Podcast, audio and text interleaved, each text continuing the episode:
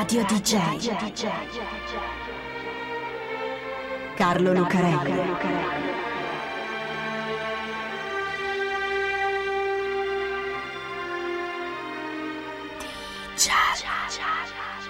Carlo Lucarelli presenta Di Giallo, il radiodramma di Radio DJ.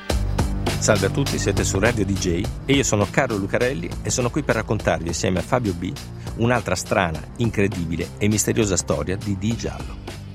C'è un film giapponese che si chiama Rashomon, è un film del 1950 di Akira Kurosawa, ripreso un sacco di volte, per esempio c'è un remake di Martin Reed con Paul Newman ambientato nel Far West, perché racconta una storia in un modo molto particolare.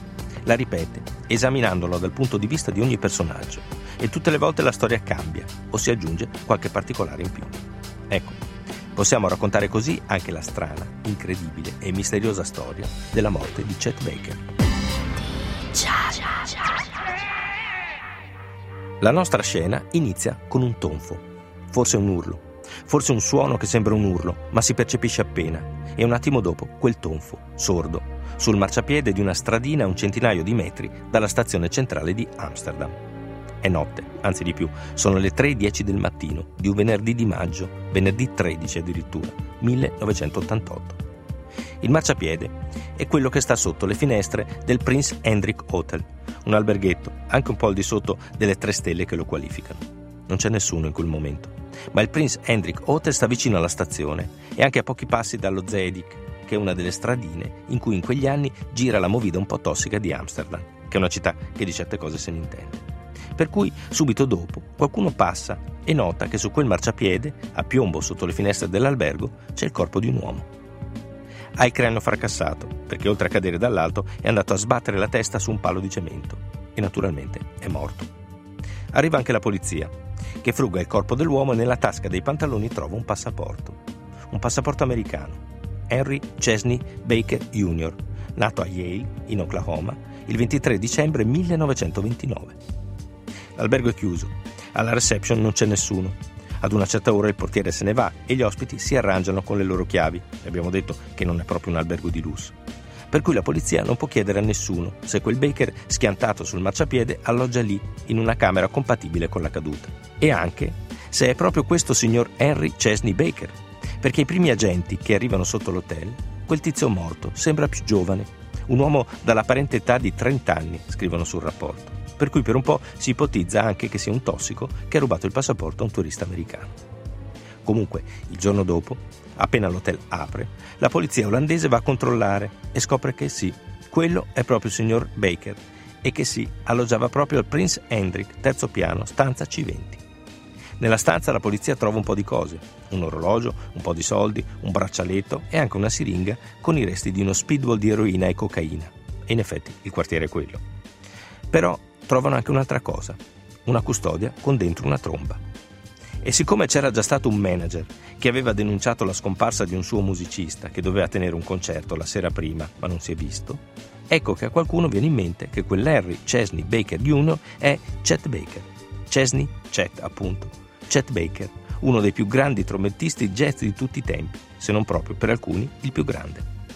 E come c'è finito su quel marciapiede sotto il Prince Hendrik Hotel alle 3.10 del mattino di venerdì 13 maggio 1988? A spaccarsi la testa contro un palo di cemento? Torniamo indietro. Riavvolgiamo il nastro, si sarebbe detto una volta. Ora facciamo scorrere la freccetta sul cursore, saltando di scena in scena, con Chet Baker che vola all'indietro verso la finestra dell'albergo e ci entra dentro, per scomparire nel buio. Stop. Quello che è successo prima non lo sappiamo. Ci sono state tante ipotesi e le vediamo una per una, come i tanti punti di vista di Rashomon. La prima. Chet è nella stanza del suo albergo e si è appena fatto il suo speedball. È una vita che ha problemi con la droga, problemi grossi, con una dipendenza dall'eroina che dura da più di 30 anni, da quando la scopre con Charlie Parker durante un tour sulla costa del Pacifico. E mica solo eroina, surrogati come il Palfium, che è una specie di metadone, poi cocaina, marijuana e sempre e comunque alcol. Spesso fatto o ubriaco. Lo abbiamo già raccontato, in Un Rattori alla sbarra, per esempio, un musicarello di Lucio Fulci, uno di quei film che negli anni 60 hanno come protagonisti i cantanti del momento, si vede Chet Baker che suona la tromba in una vasca da bagno, completamente sbronzo. Come dire, eccolo qua, tanto è sempre così. E non solo nei film. A Chet succede spesso di essere fuori, così tanto che un giorno d'estate del 1960 lo trovano steso sul pavimento del bagno di una stazione di servizio dalle parti di Lucca. Lo salvano, lo ripuliscono e lui dopo un po' torna a farsi come prima. Quindi, 3.10 del mattino di quel venerdì, terzo piano del Prince Hendrik Hotel, stanza C20. Chet si è appena fatto uno speedball e si sente bene, nei limiti della situazione naturalmente. Gli viene voglia di suonare. Quella ce l'ha sempre. C'è un bel ritratto che ne fa Geoff Dyer in un bellissimo libro che si chiama Natura morta con custodia di Sachs, in cui Chet Baker, White Narcissus, Narciso bianco, perché da giovane era bellissimo, suona la tromba dopo aver fatto l'amore con una ragazza e soffia fuori ogni nota come se le dicesse addio. Bene, c'è un altro bel ritratto di Chet Baker, questa volta una foto, che lo ferma in piedi, chino in avanti, un piede sollevato su un ripiano e un braccio sul ginocchio, con la tromba che gli penzola da una mano. Sorride e guarda Dorothy Dandridge, un altro grande personaggio di quegli anni di cui dovremmo raccontare la storia, con la guancia appoggiata al suo ginocchio. Ma lì, in quella camera, Chet è da solo e quindi prende la tromba e va a suonare come faceva di solito, seduto sul davanzale della finestra, a dire addio alle sue note che volano via nell'aria, verso il cielo. Ma è strafatto, come al solito, o questa volta di più. Perde l'equilibrio e vola giù di sotto. No, non quadra. Intanto la finestra è stretta. Ci si passa, certo, ma non è così larga da starci seduti. Basta allargare le braccia e si resta attaccati gli stipiti. Ma soprattutto la tromba. Chet non ce la può avere. Quando la polizia entra nella sua stanza d'albergo, la trova dentro la custodia, chiusa. E allora riavvolgiamo il nastro o spostiamo il cursore e via indietro, Chet che si stacca dal marciapiede, torna su e si infila dentro la finestra, buio e altro punto di vista. Chet è in piedi in mezzo alla stanza, si è fatto lo speedball ma non gli è servito a niente. È distrutto, triste, depresso. Diane, la sua ragazza, qualche sera prima gli aveva detto che non voleva più vederlo, che lo lasciava. Non è mai stato un tipo facile Chet Baker. White Narcissus, un sacco di donne, un sacco di corna. Magari adesso che sta invecchiando succede meno, anche se resta affascinante, il volto magro e segnato come quello di un vecchio capo indiano. Ma comunque sia, la sua donna del momento ha sempre dovuto competere con due rivali imbattibili, la droga, lo abbiamo detto, e la musica. Quando c'è l'eroina o quando c'è la tromba, non c'è più posto per nient'altro. Non è un tipo facile. C'è un'intervista a sua madre, per esempio, che sta accanto a lui e parla con amore e ammirazione del suo fantastico Chet, quel genio della musica, così bello, così grande, tante cose, ne è orgoglioso. E allora al giornalista viene spontaneo chiederle: è stato un buon figlio? E le risponde: Oddio, no. Ecco, Diane l'ha mollato e lui, quel venerdì pomeriggio, l'ha chiamata per dirle che senza di lei non può più vivere. Magari non è solo Diane, magari è tutto il resto 30 anni di eroina, il più grande trombettista di tutti i tempi, che ogni tanto deve sparire, inghiottito dai suoi problemi, e poi torna e ricomincia da capo. Chet è tornato, dice un cartello in un locale di New York in cui riprende a suonare dopo una lunghissima assenza. L'età anche. Tutto insieme, insomma. È anche notte, o meglio quasi mattina, ma è ancora tutto buio e silenzioso. L'effetto dello speedball è passato e il nero della notte gli è entrato dentro. Chet si avvicina alla finestra, si sporge fuori e si butta di sotto. Ecco, forse torna, o forse no. I suoi amici, quelli che lo conoscono di più, la sua ex moglie Carol, sono convinti che non sia andata così. Dicono che Chet non è mai stato un tipo da suicidio, neanche nei momenti peggiori, che superava sempre grazie ai due pilastri della sua vita, l'eroina e la musica, due cose diverse naturalmente, e quelle c'erano ancora. E se mai lo avesse fatto, un artista come lui, un narciso come lui, avrebbe lasciato almeno un biglietto per raccontarsi. Film indietro allora, via dal marciapiede, su fino alla finestra e poi buio. Chet è in piedi in mezzo alla sua stanza, dopo lo speedball, la tromba nella custodia. Ma non è solo. Con lui c'è qualcuno. Uno spacciatore della piazza di Amsterdam, che è molto arrabbiato con lui. Non sarebbe la prima volta che la droga lo mette nei guai, sia con la legge che con la malavita. È dai primi anni 50 che ogni tanto Chet viene arrestato la prima volta perché fuma marijuana fuori da un locale, poi per l'eroina, poi quella volta che lo trovano sul pavimento di quel bagno e finisce in galera in Italia. È una cosa che succede a molti jazzisti di quegli anni, Jerry Mulligan, Stan Getz, Bud Powell, Billie Holiday anche, dentro e fuori dalla galera. E non c'è solo la polizia.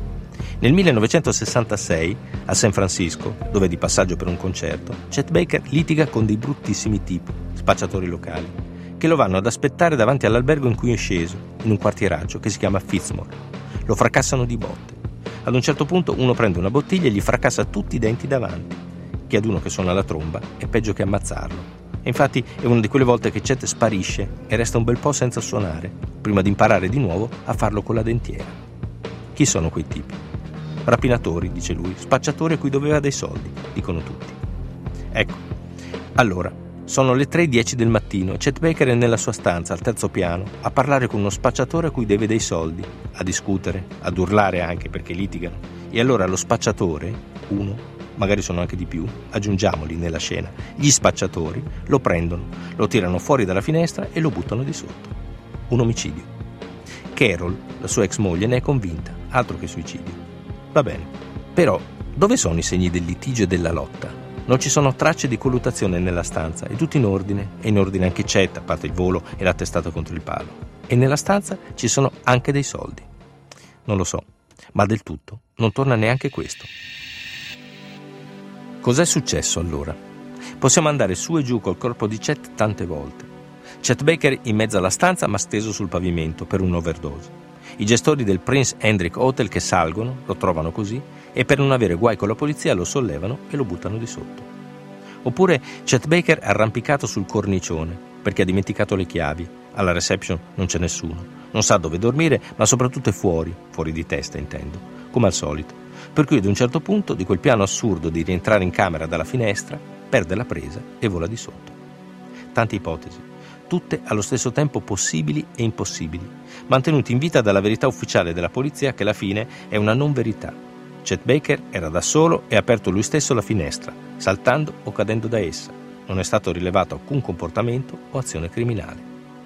Del resto, anche in Rashomon, la verità sfaccettata in infiniti punti di vista, resta inafferrabile. Con un lieto fine però. Uno dei personaggi, nella capanna in cui un temporale li ha rinchiusi, quando torna il sole trova un bambino piccolo che adotta. Ecco, la verità sulla morte di Chet Baker non la conosciamo. La sua musica, la musica di uno dei trombettisti jazz più grandi di tutti i tempi, e forse il più grande, ecco, quella sì, la conosciamo. E tutto sommato è un lieto fine.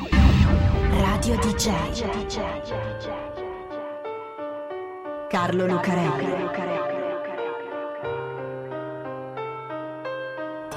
DJ.